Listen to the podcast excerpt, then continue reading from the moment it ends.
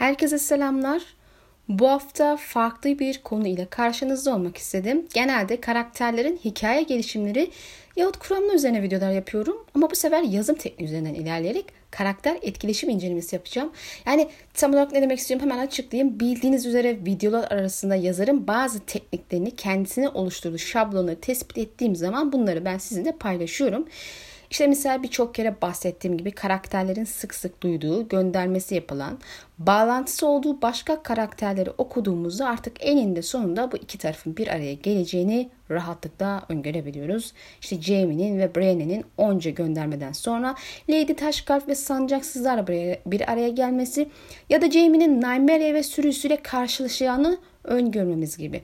Bu haftaki konumuz da yine Martin'in karakterler arasındaki ilişkileri olacak ama bunların altyapısını atması üzerine duracağız.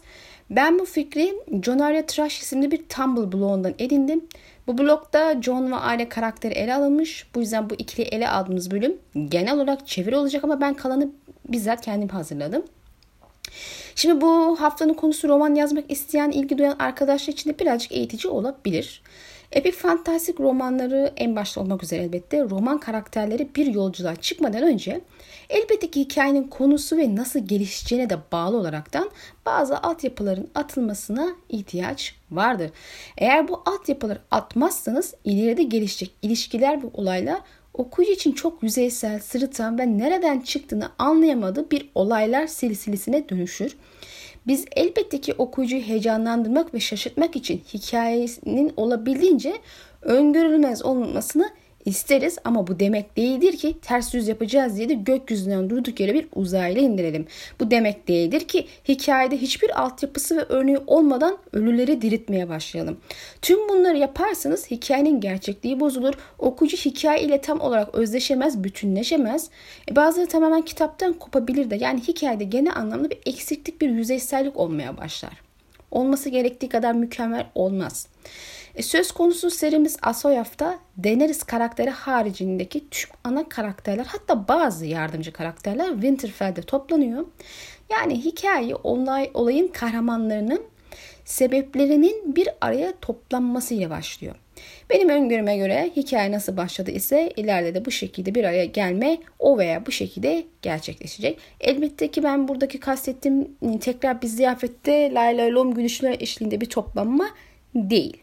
Martin bir jonglör edasıyla bir sürü topu bir araya getirdi ve sonra hepsini havaya fırlatıp dört bir yana dağıttı. Bu topların bazısı hikaye süresince kesiştiği, birleştiği veya işte birbirinden tamamen uzakta kaldı ve kimisi hikaye dışına çıkartılarak öldü. Yazarın bundan sonra yapacağı şey bu dağıtı topları tekrar bir araya getirmek ve hikayeyi sonuca bağlamak olacaktır. Martin şu saatten sonra zaten Pov karakterlerini azaltmaya gidiyor arkadaşlar. Sayıda bir değişiklik olmadıysa 9'a indirecek. Bu yüzden 6. kitapta birçok Pov karakterin ölmesini bekliyoruz.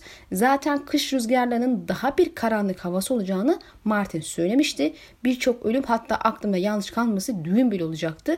Tabii ki de savaşı unutmayalım. Yani Büyük Beşli'nin son kitaba kadar hayatta kalacağını hesaplarsak öyle demişti çünkü. Geriye 4 Pov karakteri kalacak hayatta bırakacağı. Yani John, Arya, Bran, Dany ve Tyrion dışında hayatta kalacak 4 karakterimiz daha var. Bunlardan biri daha doğrusu ikisi yüksek ihtimal Sansa ve Jaime. Yani ben kesin görüyorum hayatta kalacaklarını 7. kitaba kadar. Geriye 2 tane kaldı. Ben Cersei'nin de hayatta kalacağını düşünenlerdenim. Geriye kalan tek kişiyi de artık sizin yorumlarınıza bırakıyorum. Elbette ki bazı ölümleri 7. kitaba da bırakabilir. Ama Martin yükünü hafifletmeye çalışacağı için imkan el verdiği ölçüde hızlıca kurtulmak isteyecektir e, diğer karakterlerden. Belki hani bir iki karakter en fazla işte 7. kitabın başlarına kadar hayatta kalır en fazla diye düşünüyorum. Yani başlarda ilk fırsatta öldürür. Daha fazla ilerletmez hikayesini. E bunun dışında Martin öldürmek yeni bir şekilde hikayeden çıkarma girişimi yapabileceğine benzer bir şey söylemişti sanırsam. Yani illa öldürmek zorunda olmadığını da belirtmişti. Tabii onu tamamen kendisine bağlı artık hikayesine göre. Yani şöyle bir şey de olabilir. Brienne dördüncü kitapta Pov karakteri ama Martin bundan sonra onu Pov karakter olarak kullanmayabilir. Melisande 6. kitapta Pov karakteri olacaktır ama 7. kitapta olmak zorunda değil. Veya Selmy yahut Hota. Elbette hani Onun dışında hani hikayesi bitmişse öldürmeden başka bir yere de gönderebilir ve tamamen hikayeden çıkartabilir öldürmeden. Bu tamamen Martin'in hikayeye göre karar vereceği bir şey ama emin olduğumuz tek şey Poe karakterlerinin sayısını indirecek. Çünkü jonglörümüz bu kadar topu havada tutup döndürmekte zorlanıyor ve yoruluyor. E bunca yıldan sonra tabii ki de bu yıpratıcı bir şey. Yani bakınız 10 sene sürdü 6. kitabı yazması ve hala da yazıyor. Konuya geri dönersek romanın başında bir araya toplanan karakterlerin kimisi kimisiyle bir şekilde doğrudan veya dolaylı bağlantı haller demiştim. Örneğin John ve Rob Winterfell'den ayrıldıktan sonra bir araya hiç gelmediler. Ama dolaylı olarak hikayeleri bir şekilde ucundan dahi olsa bağlantılı olmaya devam etti. E bir diğer örnek John'un ileride Lady Catelyn ile bir araya geldiğinde aralarında yaşanacak şeyleri iyi kötü hepimiz tahmin edebiliriz. Şimdi bir yazar için sorun şu soru sormakla başlıyor. Yıllar sonra bir araya gelecek Yod hiçbir zaman bir araya gelmeyecek ama hikayeleri ile birbirlerini etkileyecek karakterlerin ilişkilerinin altyapısını nasıl atarım? Bunlar 80 sene sonra bir araya geldiğinde birbirlerine duydukları büyük sevgi veya düşmanlık sonucu yapacakları şeyleri, olacak olayları nasıl temellendirebilirim? Öyle ya şimdi birbirlerine bir şekilde tanıdıklarını, zaman geçirdiklerini, hisleri olacağı gibi şeyleri okuyucuya anlatmak gerekecek ki ileride okudukları zaman nereden çıktı bu demesinler. Lakin bir diğer soru şu. Bir roman yazarı olarak senaryo kadar olmasa bile yazarları da kısıtlayan bazı etkenler olabiliyor. Yani zaman gibi. Şimdi hikayeler doğal olarak maceranın başladığı zamandan yazılır. Yoksa aslında hikayenin bir öncesi her daim vardır, bir temeli vardır. Ama yazarlar çoğu zaman önceki hikayeleri sunup sonra maceraya başlatmazlar. Bu yüzden hikayenin başlangıcı kısıtlı bir zaman diliminde okuyucuya sunulmak zorunda. Bu yüzden de siz bu kısıtlı zaman ve mekanda karakterler arasındaki ilişkilerin altyapısını atmak, bunu göstermek ve hikayeyi tanıtmak zorundasınız. İşte Martin de doğal olarak bu karakterleri Winterfell'de toplatarak maceraya başlatmış. John, Arya, Ned, Cersei, Robert, Tyrion, Jaime ve diğer herkes burada bir arada. E bir ziyafetten daha bir toplama bahanesi olabilir mi? Benjen amca bile geliyor. Sandor bile geliyor. Hikayenin tüm önemli parçaları bir eksik burada. En azından birçok e, önemli parça diyelim. Lakin bu insanlar sadece birkaç bölüm bir arada bulunabilirler. Bu yüzden de Martin'in sadece birkaç bölümlük zamanı var. Tüm o altyapıları atmak ve bize göstermek için. Eminim aranızda zaman zaman şu soruyu soranlar olmuştur. John ve Ned'in neden sahnesi yok? John Bran mı araya hatta Rob'a veda etti ama neden Martin bize Rickon'a ve Sansa'ya veda sahnelerini göstermedi? Arya'da neden annesi ya da diğer kardeşleri ile vedalaştığı bir sahne yok? John ve Ket'in bile sahnesi var. Etmiş olması lazım değil mi? E mantıken hepsi birbirine veda etmeli. Martin'e sorsak muhtemelen ettiklerini söyler ama bize göstermedi sebep. Çünkü Martin'in zamanı ve yeri kısıtlı bize sadece gerekli olan karakter etkileşimlerini altyapılarını, ilişkilerini gösteriyor. Eğer Winterfell sahnelerinde karakterler arasında doğrudan sahneler yer almamış ise bunun sebebi o karakterlerin ve hikayelerin birbiriyle olan bağlantısının olmaması ya da çok büyük bir etki sahibi olmaması önemsiz kaçmasıdır diğer karakterlerle ilişkiye göre. Bu tabii ki asla bir araya gelmeyecekler manasına gelmiyor. Ama dediğim gibi hikayelerin birbiriyle olan ilişkisi zayıf ya da yok gibi bir şey. Yazar bize daha önemli olanları, ana etkisi sahibi olanları göstermiş. Bu yüzden taht oyunlarının ilk bölümlerini bize gösteren Winterfell sahneleri çok önemlidir. Dikkatli okunmalı ve ele alınmalı. Bize ileride olabilecekler ile ilgili izlenimler, fikirler veren sahneler bunlar. Şimdi gelin bu etkileşim içindeki karakterlere bakalım. Kim kimle neyin altyapısını atmış. Eğer öyle okuyalı uzun zaman oldu ise veya kitapları daha yeni başlayacak iseniz Winterfell bölümünü okumanızı ve videoyu öyle dinlemenizi tavsiye ederim. Çünkü kitaplardan hiçbir alıntı vermeden her bir saniye bildiğinizi, hatırladığınızı farz ederek anlatacağım. Jon Snow ve Arya Stark'ın povları ile başlıyoruz. Bu povları sırasıyla inceleyeceğiz. John'un Winterfell'de iki tane Arya'nın da bir tane bölümü var. Bu üç bölümün ikisi ağırlıkta John ve Arya etkileşimini konu almış. Martin bu ikisi arasındaki ilişkinin boyutunu aralarındaki bağın kuvvetini göstermiş. Doğrusu genel olarak diğer karakterlerle karşılaştırdığımızda bu ikisi için ayrılan sahneler diğerlerinden daha fazla. Yani biraz da açıklamam gerekirse her bir, bir her bir povun çeyreği diğer karakterlerle etkileşimlerini gösterirken %75'i de birbirine olan etkileşime ayrılmış ki bu çok dikkate değer bir oran arkadaşlar. Bu da Martin için bu iki karakterin ilişki bağının hikayesinin birbiri üstünde olan etkisini çok önemli olduğunu ve dikkat etmemiz gerektiğini gösteriyor. Zaten 5. kitap sırf bu bağın altyapısı üstünde kurulmuş ve sonuçlanmış. Winterfell bölümlerindeki karakter ilişkileri ve bunun hikaye yansımasında en dikkat çekici ve en önemli karakter etkileşimi John ve Arya'ya ait. Şimdi bundan sonrası video başında bahsettiğim bloğun çevirisi olacak elbette ki her zamanki gibi kendi eklemelerim ve cümlelerimle. Arya ve John'un birbirleri için ne kadar önemli olduğunu biliyoruz. Yani hiçbir şey olmasa bile aralarında çok derin özel bir duygusal bağ olduğunu herkes kabul etmek zorunda zaten. Diğer yandan ikisinin ciddi manada birbirine bağlı bir yapı sergilemekte. E, tüm bunları Martin burada Winterfell sahnelerinde göstermek zorunda. Çünkü sonraki dönemlerde ikisi birbirini çok uzun zaman görmeyecek aynı diğer karakterler gibi. Martin'in bundan sonra bu iki karakterin eylemlerinin bilhassa Ejderha Dağı'sındaki gerçekçi gösterip inandırıcı olmasını sağlamak için altyapısını kurma adına buradaki bu uç sahneye ihtiyacı var. Peki bu nasıl yapıldı? Şimdi ilk olarak bazı POV, POV karakterler aracılığıyla hikayeyi görmek önemli. Çünkü ilk sebep bu karakter ya da karakter etkileşimleri hakkında önemli bilgiler, ipuçları verir veya ikinci sebep olarak da hikaye anlatan tek POV karakteri onlardır. Örneğin işte herkes gittiğinde Winterfell ve Kuzey'de neler olduğunu sadece Bran aracılığı ile izlemek zorundayız. Çünkü artık oradaki tek pop karakteri kendisidir. Artık ondan başka bir seçeneğimiz de yoktur. E, kitabın ilk başındaki Winterfell sahnelerinde zaten hali hazırda birden fazla pop karakteri gördüğüm için ikinci neden Jon Arya povları açısından konu dışına kalıyor. E bu ikisinin povları birinci nedeni bize sunuyor. Yani bu ikisinin povu onlar hakkında bir şeyler öğrenmemiz için yazılmıştır. E, yapısal olarak John bir sahnesi John'un yolculuğunu hazırlamak için kullanılıyor. Bu pov sayesinde onun geleceği hatta bazı yönlerden geçmişi bile denebilir. E, sayesinde ilgili birçok bilgi ediniyoruz ve elbette kararlarındaki motive kaynakları hakkında da bilgiler ediniyoruz. Şimdi John bu bölümde 3 önemli belirgin karakter ile etkileşime girmiş. Hayalet, Benjen ve Tyrion.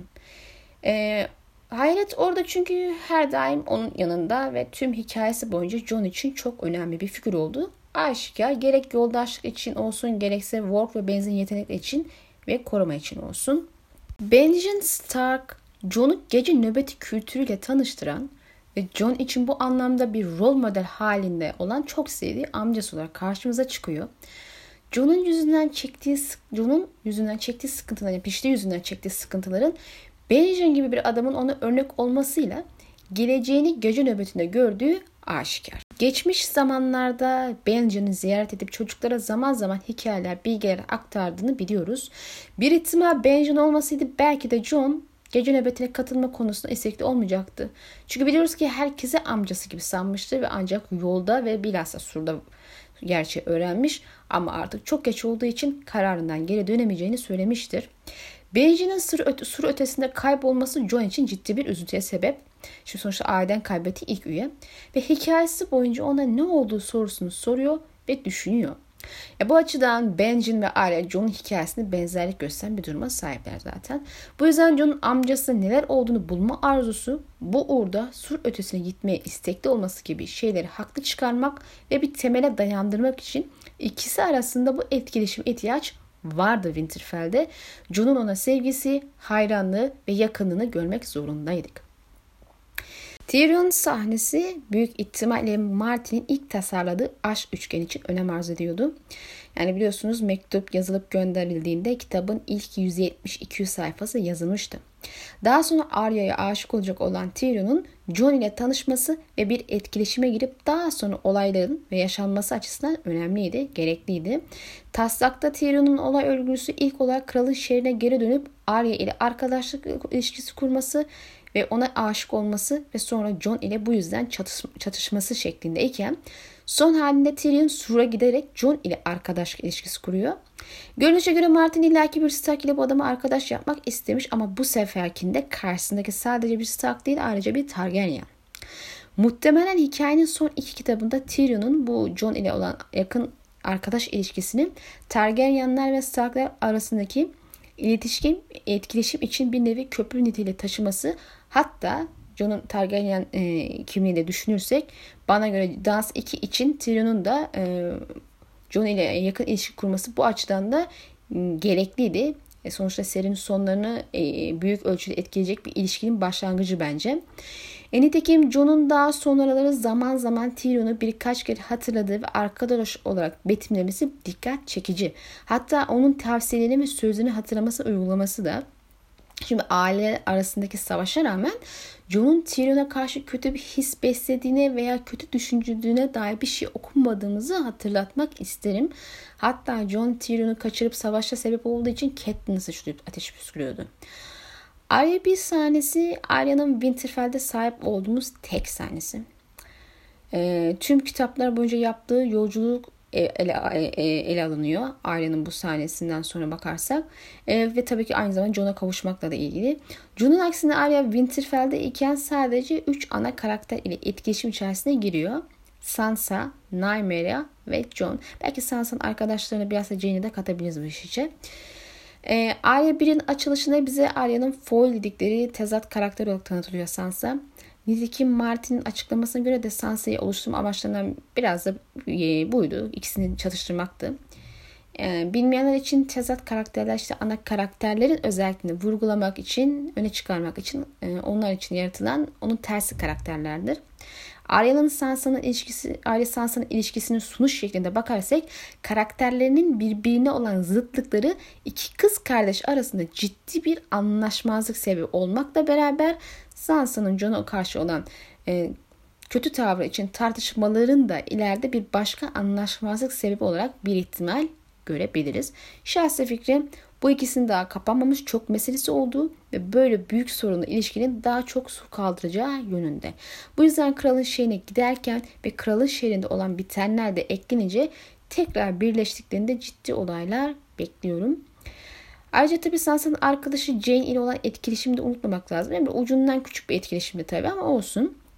Tüm o kötü isimleri ona e, takan ve onu rahatsız eden e, kralın, kralın şehrinde de Sansa ele bir olup ona böyle psikolojik olarak baskı yapıp her şeyin suçlusu olduğu konusundaki telkinleri e, bizi doğrudan 5. kitaptaki sahte Arya hikayesine ve Jane'in Arya rolünü oynamak zorunda bırakılmasına götürüyor ki kendi içinde gerçekten ironik bir hikayesi var. Biliyorsunuz ki yazar ironi yapmayı seviyor. İşte örneğin Bran'ın kral muhafız olmayı hayal etmesi ama onlardan biri olan Jamie tarafından sakat bırakılıp Bran'ı Bran yapan bacakların eline alınması neticesinde Jamie'nin bunun karşılığında onu Jamie yapan kılıç elinin alınması ve sakat kalması kitaplardaki en öne çıkan ironilerden biri bence. Hayle Jane'in Arya'nın o görünüşünü ve eylemlerini küçümseyip aşağılaması ve bahsettiğim diğer psikolojik saldırı yapması sonucunda ki kızın kralın şeyinde resmen depresyona girdiğini unutmamak lazım bu Mayka meselesi yüzünden. O aşağıladığı ailenin yerine geçirilmek zorunda kalması ve tüm o aşağılamaları yaşayıp en sonunda çok sevimli olduğunu düşündüğü yüzünün görüntüsünü bozan o burnundaki soğuk ısırı yazarın bir ironisi. Tabi Ramsay'in Jane'in aslında Ari olmadığını ve fahişe olduğunu bildiğinin farkındayız aslında. O da kıza öyle davranıyor. Onu aşağılıyor. Ona zarar ve diğer ağzıma almak istemeyeceğim iğrençlikleri yapıyor. Bu yandan bakarsak Martin açısından bile Jane aşırı bir bedel ödemiş gibi biraz abartı sanki değil mi? Hadi hazır Jane'den bahsetmişken bu kısmı da biraz değinelim. Biliyorsunuz dizide Arya'nın rolü Sansa'ya verildi ve doğal olarak sahte Arya rolüne Jane'in yaşadıklarını Sansa yaşadı. Bu yaşadıkları elbette ki bir tepki, eleştiri ve sempati gibi şeyler oluşturdu izleyicilerde. Yani işte mesela şey ne gerek vardı böyle bir tecavüz sahnesine veya işte Ramsey'in kişine ağır sövmek gibi tepkilerden bahsediyorum. Bu tarz sözlerden. Ama gelin görün ki aynı veya benzer tepkileri Jane söz konusu olduğunda da pek göremiyoruz. Hatta okuyup geçip gidiyoruz öylesine. Bu okuyucuların kimisinin diğer okuyucuları eleştirdiği bir şeydir. Hatta Martin'in panellerinden birinde de izleyiciler arasında konusu olmuştu diye hatırlıyorum. Bence çok haklı bir eleştiri. Yine de bunun sebebini biraz anlayabiliyorum aslında. Sonuçta biz bir kurgu okuyoruz. Yani bunların gerçek olmadığını çoğu zaman bilincindeyiz. Her ne kadar karakterler ve olaylarla böyle bütünleşsek de böyle özümsesek, özümsesek de. Ama yani yazılı kurgular, görsel kurgular kadar beyni de uyarmıyor. Çünkü bilirsiniz duymak, okumak ile görmek arasında büyük bir etki farkı var. E bunun dışında Jane ilk kitapta birkaç sahnede kısaca gördüğümüz ve hiçbir sempati veya empati kurmaya vaktimizin olmadığı bir karakter. Haliyle Sansa için verdiğimiz tepkiyi doğal olarak onu da veremiyoruz. Vermiyoruz değil bakın veremiyoruz. Yani burada mesele Jane'e minnak bir karakter olması değil. Okuyucu ile psikolojik etkileşime girebilen bir karakter olmaması. Aksi halde elbette ki inanıyorum Jane sahnelerini okuduğumuzda aynı rahatsız hissini içimizde duyardık. Lakin Martin bu karakteri okuyucu ile bağlantısını kuramadığı veya kuracak kadar önemli görmediği için Jane ve Ramsey sahnelerini okuyup geçiyoruz ve içimizde çok da büyük bir tepki oluşmuyor.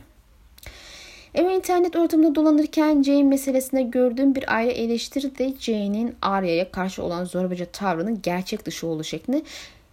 Bunu söyleyen çok kişi görmedim aslında ama diyen var. Yani eleştiri genel olarak şu şekilde işte Arya sıradan bir lordun da değil Azam lordunun kızı ve Jane küçük bir soy olarak hizmetinde bulduğu halinin ailenin kızı nasıl böyle zorbalık yapar? Bu gerçek hayatta asla olmaz falan. E, öncelikle Jane cesaretini Sansa'dan alıyor. Ondan böyle cesaret alması olsa bunları yapamaz. Sansa kızın yaptığı her şeyi destekliyor ve kendisi de yapıyor zaten. İşte mesela ilk olarak Jane bu lakabı taksa da Arya'ya alt surat demesi gibi. Muhtemelen Arya gidip babasına ya da annesine hiç söylememiş, şikayet etmiş neden bilmiyorum. Zaten başkentte olan olayları da gidip babasına söylemedi. Yani bana bunları yaptılar böyle söylediler şeklinde bir şeyler söylemedi. Sadece Sansa'nın Michael konusunda yalan söylemesinden şikayet olmuştu. Şikayetçi olmuştu. E demek ki kız olanın içine atan biri ne diyeyim yani. Ha gerçekçi mi? Evet gayet gerçekçi. Şimdi tarihte İngiltere Kraliçesi Victoria'nın en küçük oğlunu himayesine verdiği genç bir soylunun zorbalığa maruz kaldığı biliniyor. Ve annesi hiçbir şey yapmamış bu konuda. Emin değilim ama oğlan şikayet dahi etmemiş sanırsam. Ama yaşadığı evdeki diğer insanlar bunu görüp şikayet etmişler. Mektup yazmışlar kadına. Ama adam İskoç diye armcılık yapıp kötülediğini falan düşünmüş kraliçe. Yani gerçek hayatta bir kraliçenin oğluna bunu yapan biri kurguda da Azam Nord'un küçük kızına da bunu yapabilir insanlar. Yani bu şekilde bir kurgu yazılabilir. Yani aksi sebep göremiyorum. Jane konusunda Nightmare ile olan ilişkisini geçelim. Bir nevi John'un hayat ile olan ilişkisi gibi derin e, bağ konusunda aç, derin bağ açısından çok önemli tabii ki. Elbette ilerleyen sahnede ikisi ayrılmak zorunda kalıyor ve bu yüzden yakınlıklarını ve ilişkini burada görmek, görmeye başlamak bence önemli. E, bilhassa Arya'nın nehir topraklarına dönüşünde dönüşünden sonra kurt rüyaları görmeye başlaması ve kıta değiştirmesine rağmen ikisi arasındaki bağın güçlenerek artması önemli. Yani bu bağ ki onca mesafeden Arya Nymeria aracılığı ile Lannister'a saldırmaya ve öldürmeye devam ediyor ve muhtemelen Elin Payne'i de öldürecek. Ve nihayetinde John Arya'ya geliyoruz. Sansa Arya için gelecek yolculuğunu temsil eden karakteri temsil ediyor ise bir nevi. Yani işte o tüm ilişkileri ve Joffrey ile aşk muhabbeti gibi şeyin sonuçları gibi şeyler. E John da Arya için geçmişi temsil eden bir karakter. Elbette ki ileride ikisi de bir araya gelecek. Ama Arya tüm kitaplar boyunca John'a ulaşma çabası içerisinde John'u düşünerek hatırladığı tüm o güzel anılar ve benzeri şeyler Arya'yı eve çeken etkenlerden biri. E John'un son povlarına bakarsak Mance'in Arya'yı eve, eve yani kendisine getirmesini dilerken buluyoruz. Yani Arya'nın evi John'un yanı. John için. Bilhassa bu povda John'un Arya'ya daha fazla gizlenme dediği sözü bir nevi John'un Arya eve dön artık Arya e, ol demesinin işte mecazen temsil eden bir cümle. E, John 1 bölümü John'un geleceğini anlatan bir pov ise John 2 de onun geçmişini anlatan bir pov. Bilhassa geçmişte Cat ile olan ilişkisi özünde geleceği ile ilgili aldığı kararda büyük etken sahibiydi. Bu povda John'un ailedeki birçok kişiyle etkileşim içinde olduğunu görüyoruz. Cat, Bran, Rob ve Arya.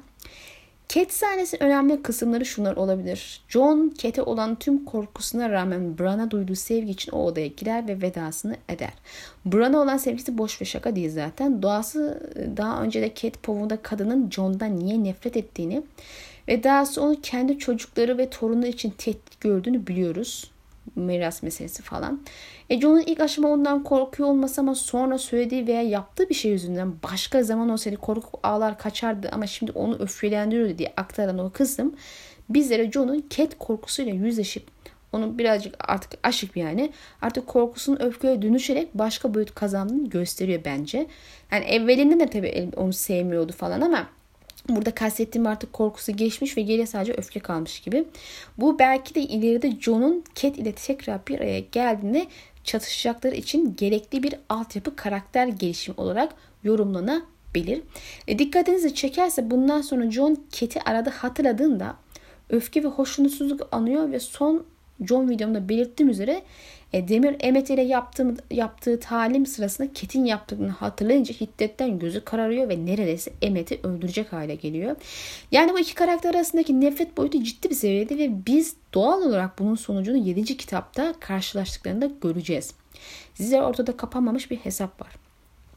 Anton Çehov'un söylediği gibi eğer ilk perdede duvarda asılı bir silah varsa o silah ikinci veya üçüncü perdede mutlaka patlar. E John ve Kate ilişkisi dahil Winterfell'deki tüm bu altyapısı atılmış, gösterilmiş ilişkileri bu söz çerçevesinde görmeniz ve değerlendirmeniz gerekmekte. O silah patlamadan çünkü bu iş kapanmayacaktır. Bran sahnesi için söylenecek çok bir şey yok. Zira teknik olarak gerçek bir etkileşim göremedik. Sadece John'un korkusuna rağmen onunla vedalaşmadan gitmek istemediğini gördük ki bu da ona olan sevgisini ifade ediyor. E daha sonraki povlarda uyandığı haberini aldığında verdiği tepki de zaten Bran'a duyduğu sevginin işareti. Bran'ın kurduğu da daha sonra John'u yabanlıların elinden kurtarıyordu ki bu yüzden yaralanmıştı bile. Tabii ki Bran'ın yardımıyla aslında. E, ikisinin birbirine duyduğu bu sevginin ileride önemli bir şey için altyapı ve gösterge olduğunu düşünebiliriz. E, Martin bize bu ikisini birbirini çok sevdiğini göstermek istemiş. En azından John'un Bran'a olan sevgisini net gördük. Belki Bran'ın kral olmasıyla meselesiyle ilgili bir alakalı olabilir bu mesele. Ya işte kuramlar doğru çıkar da John denge unsur olarak iki tarafın savaşına son verecek kişi olursa bu mücadelesi arası sırasında öz olmasa bile kardeş olarak görüp sevdiği Bran ile olan yakın ilişkisi müttefikliği hani işte Bran'ın yeşil güçleri sayesinde bizim için İle sonrası kilit ilişkilerden biri olma ihtimalini ortaya çıkartıyor. Zira biliyorsunuz kan kuzgunu Bran kadar John ile de bir şekilde bağlantılı görünüyor. İşte ona yeşil rüyalar gösteriyor ve hatta Mormoth'un kuzgunu walkluyor yanında duruyor falan gözlemliyor olan muhtemelen. Tabi bunlar bir kuram ama çoğu e, e, okuyucunun emin olduğu bir kuram. E demek ki bu ileride olacak büyük savaşta kan kuzgunu John ve Bran karakterlerinin önemli olduğunu düşünüyor. Onları bir araya getirecektir. Rob sahnesi John Rob ilişkisi açısından elimizde olan tek şey. Çok kısa bir sahne. Bu sayede John'un ileride Rob için yeminini terk etmeye meyilli olmasının nedenini bu povda da e, görebiliyoruz. E, John'un Cat'in ona e, kötü olan tavrını konusunda yalan söylemesi, Rob'un annesinin John'a kötü davranmış olmasından korkması, endişelenmesi gibi şeyler ve vedalaşma anları ikisinin birbirine olan sevgi ve ilgisini, derin muhabbetini göstergesi olarak karşımıza çıkıyor. Böylece Rob özür dilerim. Böylece John Rob için bir şey yaptığı zaman bu mantıklı ve altyapısı olan bir eylem alıyor. Aynı şekilde Rob John'un meşhur varisi yaptığı zaman da çünkü bu ikisi birbirine yakın. Artık bunu burada gördük. Arya sahnelerine gelirsek aslında Arya 1 ve John 2 sahnenin John ve Arya ile bitmesi çok da tesadüf değil. Bu son sahneleri onların birbiriyle ilgili, bizim de onlarla ilgili ve Winterfell'deki zamanlar içinde son anları. Bu hem birbiriyle olan ilişkiler için hem de bağları için hem de gelecekler için önemli bir gösterge. Winterfell'den ayrıldıktan sonra bağları sonu ermiyor. Yani tamam belki yüz yüze bir etkileşim halinde göremiyoruz ama birbirlerine ulaşmak istiyor, birbirlerine çekiliyorlar. İkisi de sürekli olarak birbirlerini geçmiş anılarında anıyor ve şu anki düşüncelerini istila ediyor. İşte mesela Arya John'u 42 defa, John da Arya'yı 48 defa düşünüyor 5 kitap boyunca. E bu ikisinin diğer star çocuklarını aldığı sahneler iki elin parmağını geçmiyor. Bu ikisi bu ikisinin birbiri için ne kadar önemli ve derin bir ilişkiye sahip olduğunu işaret eden bir ayrıntı bu. E söylediğimi anlamamıza yardımcı olması için şöyle bir iki örnek verebilirim belki. Tyrion için Tisha'nın neden önemli ve etki sahibi olduğunu biliyoruz hayatında. Yani sadece geçmiş için değil muhtemelen geleceği için de. Zira düşünün Tywin'i öldürme kararı alması ki adamın babası tamam çok da iyi bir baba değil ama yani yine de öldürüyor yani. En büyük etken bu kadındı ve şu anda onu bulmayı da istiyor. E, Tyrion bu kadının ismini 5 kitap boyunca en az 38 defa anıyor. E, Drago da Den'in hayatı için çok önemli kişi biliyoruz. Kendi sürdüğü ejderhasına öyle onun ismini veriyor. ve bugün başkasına aşık gibi görünse bile bugün hala ona karşı hisler sürdürüyor. Görünüyor yani bu. Ezra geçmişinde derin izler bırakan biri Drogo. O da Drogo'nun ismi birinci kitaptan sonra sanırsam en az 40-45 defa anıyordu. Şimdi Jon'un son Winterfell bölümünde Arya'ya iğneyi vermesi artık onu korumak için orada olamayacağı için ve bence ayrıca Arya'nın kendisinin aksine hayallerini gerçeğe dönüştürebilmesi açısından verdiği tüm desteği göstermesi açısından önemli. Zira ikisi de ailenin dışında dış, e, ailenin dışına üyeleri, kara kurtları ve ikisi de olmak istedikleri kişi olmak istedikleri kişi olamamakta. En azından aile olmak istediği kişi olmalı. Olmak istediği şeyi olabilmeli. Ve John bu desteği kimse vermezken ona vermeli. Ayrıca çok önemli olduğuna inandığım bir diğer noktada John'un Arya'yı olduğu kişi hale kabul etme istekli olan yapısı ileride de Arya'nın dönüşeceği kabul etmesini mümkün kılıyor gibi. Aynı şeyi ailenin diğer üyeleri için söylemek çok da mümkün olur mu? Bakacağız. Yani biliyorsunuz Arya'nın mevcut durumu oldukça ciddi bir psikolojik değişimi barındırıyor ve ölüm ile öldürmekle bu kadar içli dışlı bir karakterimiz var elimizde. Arya annesini ve Rob'un kendisini kabul edemeyebileceğinden bile düşünmüştü bir ara. Yani sırf görüntüsü ki o vasatlık yüzünden falan. Ve daha sonra da kimse istemese bile Jon'un onu isteyeceğinden çok emindir. Yani kendi annesi bir istemezken Jon'un onu olduğu gibi kabullenebileceğinden emin Arya. Bu kadar güveniyor ona. John ona bu güveni aşılamış. E, John'un son videosunda Ygritte'in masum yaşlı bir adamı nasıl öldürdüğünü ve John'un bundan nasıl rahatsız olduğunu ama diğer yandan da ona olan duygularını öldüremediğini anlatmıştım. John zaten temelde insanları olduğu gibi kabullenmekte e, sorun yaşamayan bir ama katile dönüşmüş o kişi. E diğerleri için bir şey diyemem ama aile söz konusu ise John kabullenecek gibi görünüyor. Eco'nun birbirini yeniden göreceklerine dair sözü de ileride birbirlerine kavuşacaklarına dair bir işaret iken John'un Arya ile olan tüm bu sahneleri yakınlığı ve ilişkisi neden Rob için sadece niyetlenmiş iken Ygritte için bile yeminlerini bozmaz iken hatta zamanında ve hala çok istediği Winterfell Lord'u olmak, pişlikten kurtulmak, Sırtak ismini almak için şansı varken yeminlerin için geri tepmişken bunları aile için ne demek olduğunu bile bile üstünde çok düşünmeden bile bir çırpıda yeminlerinden vazgeçmeyi seçtiği ve sonucunda da onun için öldüğünü anlatması açısından gerekli sahnelerde her biri. Eğer denize belki Rob gibi bir sahne olsa da küçük kısa bir şey. Koca okyanusu yüzerek geçebilen John'un gidip gölde boğulmasını pek anlamayabilirdik. Kafamızda tam olarak oturmayabilirdi ama böyle Winterfell sahnenin üçte ikisini bu ikisinin ilişkisi üstünde yerleştirirsen o zaman okuyucu da kafamıza oturur.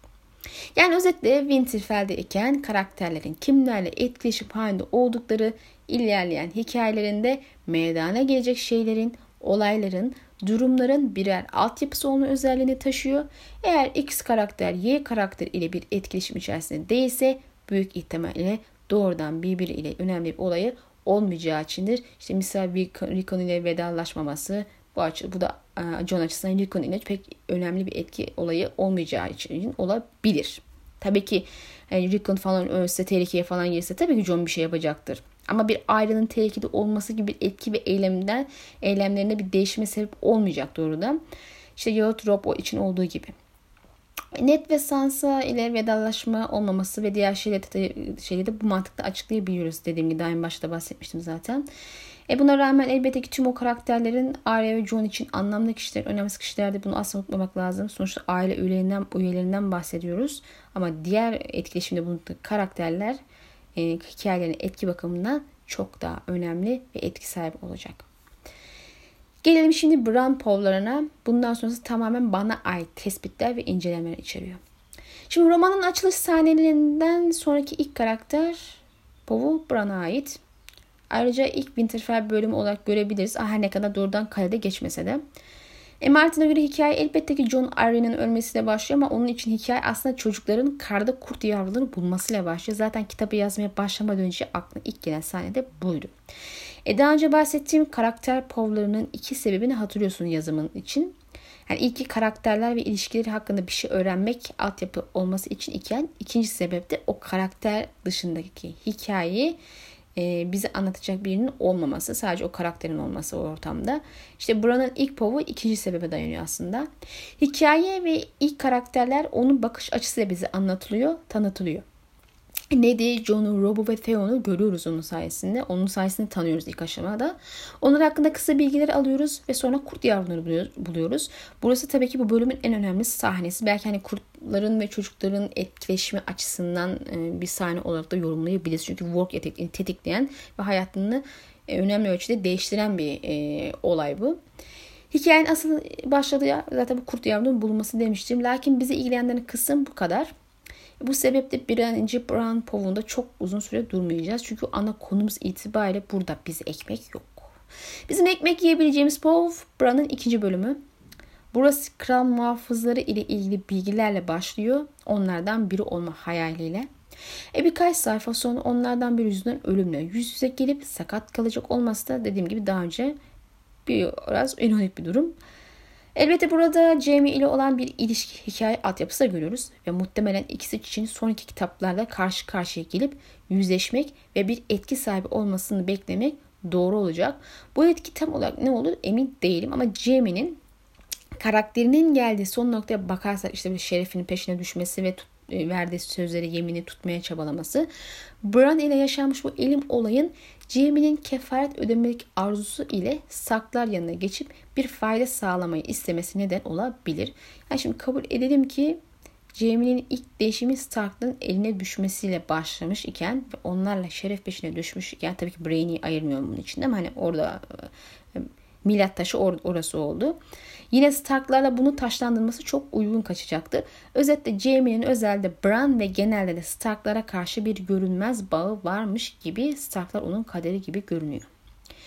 Bran ve kurdun etkileşim halinde olduğunu kurdun olacakları sezip Bran'ı uyarıp bir nevi kurtarmak istediğini görürüz ama sonuç malumdur. Jaime ve Cersei'yi keşfeder ve Jaime onu susturmak için öldürmeye yeltenir. Ve bizimki ölmez elbette ama komaya girer ve sonra sakat kaldığı anlaşılır.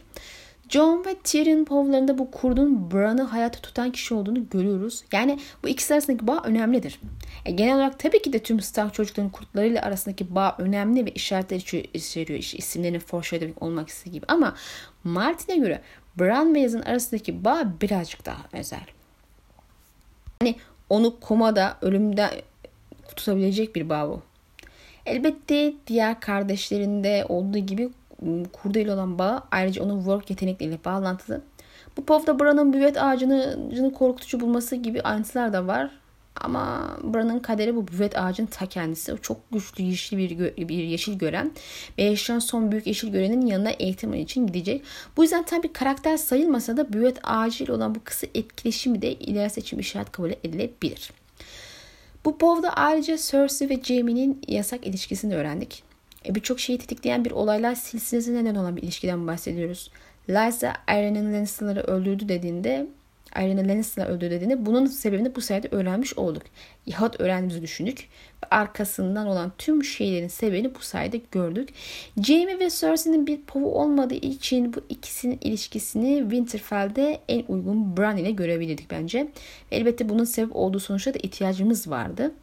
E, Jaime'yi bu bölümde aşk için yaptığım şeyler diyerek Bran gibi masum bir çocuğu öldürmeye itecek kadar ileri gidebilecek bir olarak tanıdık ve neden olan husumeti Starklarla savaşması gibi şeyler bizim aklımıza yatacak altyapıyı verdi. Diğer yandan elbette Bran kışlarını tanıtıyor bize ayrıca. Yani Bran'ın ilk iki povu yukarıda da değindiğim gibi tanıtım povu olarak karşımıza serilmiş vaziyette. Bran adeta bir yeşil gören bakış açısıyla Winterfell'i ve çevresinde olan şeyleri izliyor ve bizlere aktarıyor. Hikayedeki yetenek rolünü düşünürsek bu Paul'un Bran'a verilmesi çok uygun. Bran adeta hikaye anlatıcı olarak karşımızda sanki. Buradan Cat'e geçiyoruz. Catelyn'in ilk povu Bran'ın ilk bölümü, bölümü ardından Tanrı korusunda başlıyor. Bir güneyli gözüyle kuzeyin Tanrı korularının ve kuzey inancının kuzey ve Stark geleneklerin nasıl olduğunu ve onlara yabancı tuhaf gelişini görüyoruz. Aslında Tanrı korulur güneyde de var ve Cat bunu değiniyor ama kış yarındaki çok daha kasvetli ve ölüm kokan bir havaya sahip olması ilgi çekici bir ayrıntı olarak hep dikkatimi çekmiştir.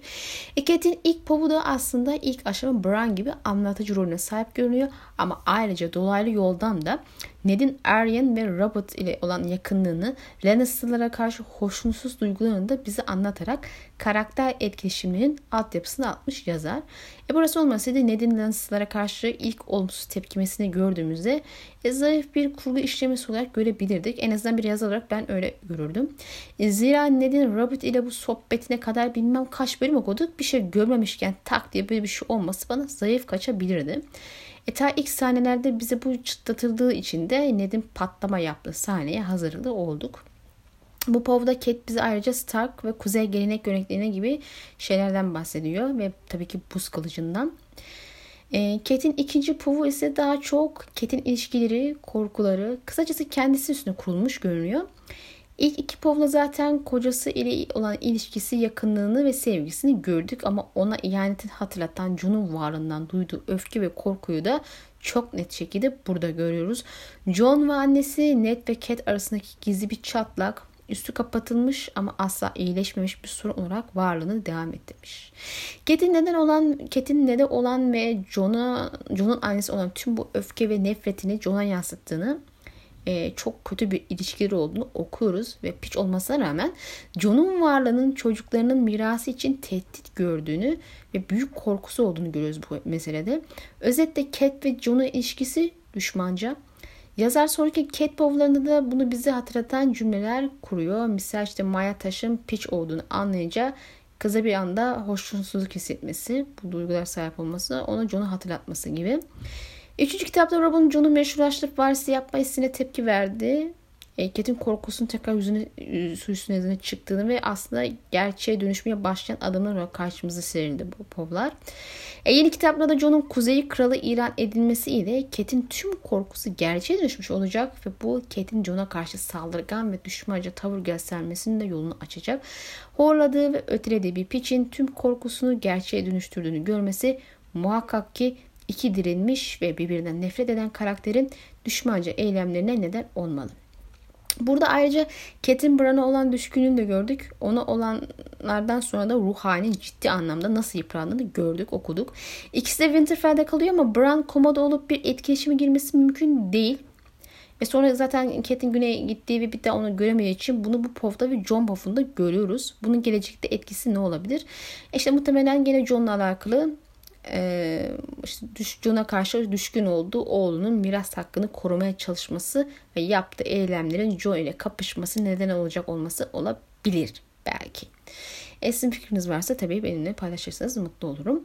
E, Kate için bir diğer özel olan çocuk Rob ama onun içinde gerekli değildi bu Winterfell povlarında etkileşim. Çünkü tüm kitaplar boyunca Rob'un yanında olacak Catelyn.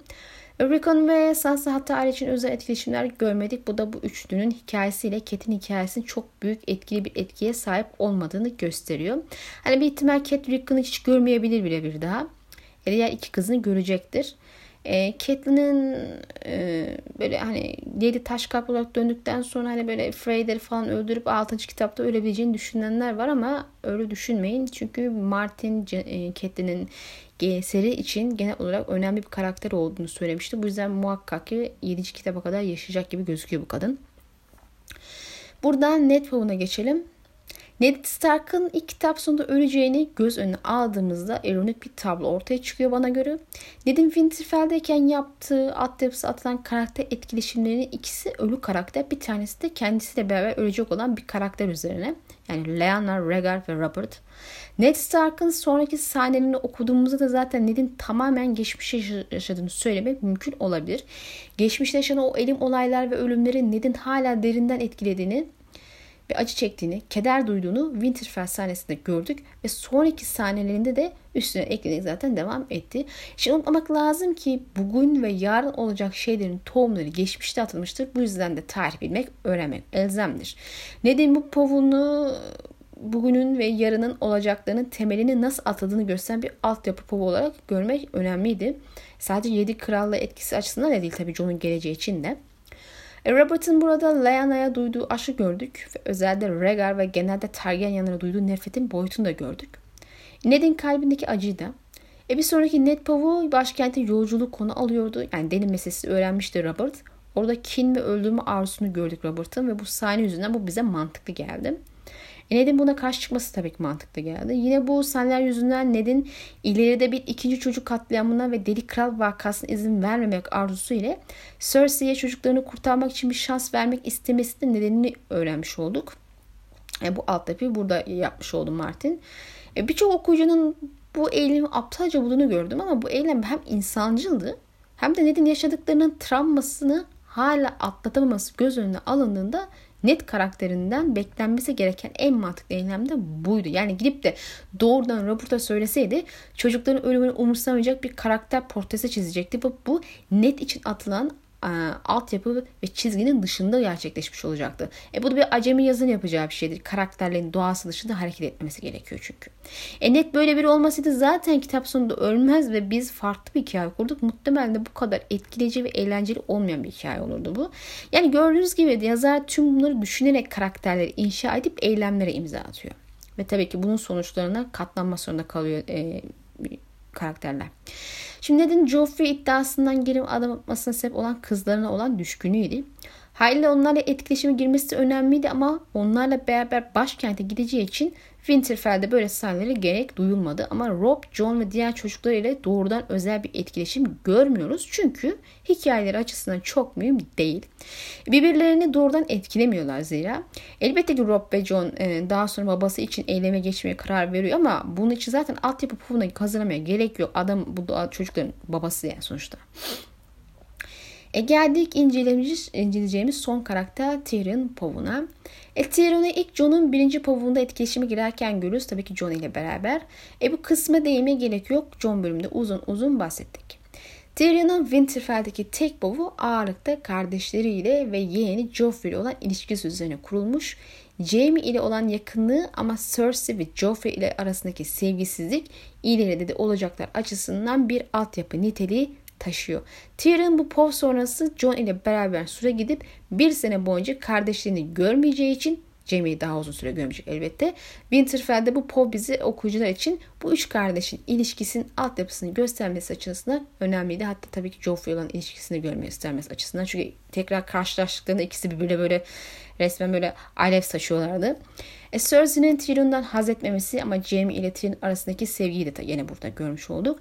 Zaten dikkatinizi çekerse üç kardeşi bir arada aynı sahnede etkileşimde gördüğümüz diye yani Pov burası diye hatırlıyorum. Ayrıca bence biraz üstü kapalı gösterilmişse de Tyrion'un ailesine karşı aslında soru işaretleri ve sorgulamaları olduğunu da burada gördük. Bran'ın uyanıp neler söyleyeceğini bilmeyi istemesi bir kısımda bize biraz da buna işaret olarak yazılmış bence. Şimdi başkası olsa Bran'ın uyanmasını değil ölmesini ister. Çünkü Tyrion bu ikisinin ilişkisini biliyor ve muhtemelen Jaime'den de şüphe ediyor Bran meselesinde. E zaten e, sonra Jaime'nin Tyrion'un ailesine karşı mı yoksa yanında mı olduğunu zaman zaman anlamadığını söylediği sahnede bu söylediğimi perçimleyen bir ayrıntı. Yani demek ki Jaime de Tyrion'un bir anda e, bir şeyler bildiğinin iyi kötü farkında. Ve elbette e, Tyrion'un tavırlarının bazen işte böyle ailesinin karşısındaymış gibi gösterdiğini de düşünüyormuş gibi böyle bir şeyler söylemiş. Neyse nitekim Pov'un bu son kısmını Tyrion'un ailesine karşı olacak bir pozisyona gireceği anlatan bir foreshadow olarak da yorumlayabiliriz kanımca. Videomuz burada sona erdi arkadaşlar. İnşallah beğenmişsiniz, beğenmişsinizdir. Beğendiyseniz beğenme tuşuna ve paylaşmayı unutmayın. Ee, bir sonraki videoda görüşmek dileğiyle Allah'a emanet olun. Hoşçakalın.